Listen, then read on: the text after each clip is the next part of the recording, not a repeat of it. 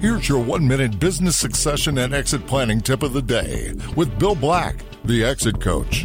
What's the benefit of having a social media campaign today, and how do you measure if it's successful? We asked expert Tim Templeton just simply having the presence is successful in its own way because you're getting that halo effect of being seen as being technologically savvy. So just simply being part of the social media game is important in itself. The authenticity really comes from the communications of being able to create a dialogue with your customers, with your users. I do think that you want to try to at least once a week touch all of your main social media platforms, even if it's simply repurposing something that you've already seen, just saying, I think this is great, and posting it. It just shows people that you're still there, you're alive, you haven't abandoned the graveyard, uh, so to speak. Nobody does not have enough time for something as simple as that. To hear more tips from over 150 advisors, visit exitcoachradio.com.